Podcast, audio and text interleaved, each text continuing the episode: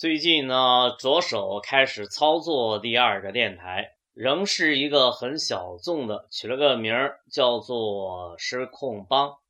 之前预告的那个 “On the Way” 暂时不考虑做了。一搜索跳出来老不少，才发现，才发现一切都在路上，大家都这么想，这就不符合定位理论了，咱就另辟蹊径吧。当然，我还是有一个观点要坚持的，在互联网上安营扎寨，塑造一个自我品牌，一定要选自己有兴趣的主题来做。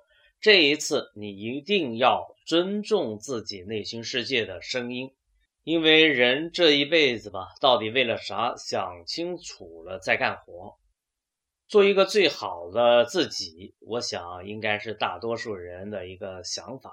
互联网的发展让我们看到了未来的趋势。每一个人都应该把自己的兴趣与爱好发挥到极致。未来世界是一个体验的世界，未来世界是一个追求差异化、彰显个性的世界。未来世界去中心化之后，继续推进价值观的变革。今天还有人在为奔驰所代表的尊贵身份地位买单。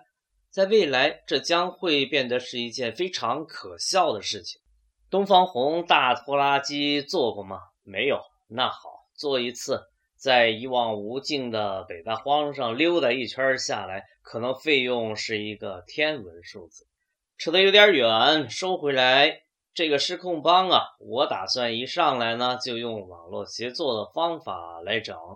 一个偶然的机会，在荔枝电台上发现了一个非常有意思的声音，在朗读凯文·凯利的这本书，感觉不错，于是就联系。巧了，还是一位传播学的在读研究生。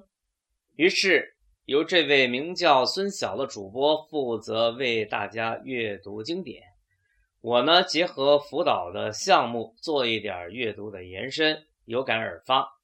然后呢，还要继续的思考，看看到底还能够做点什么？谁知道呢？路上有无尽的发现，现在至少孙晓也信了。继续航行，下次再见，我的朋友们。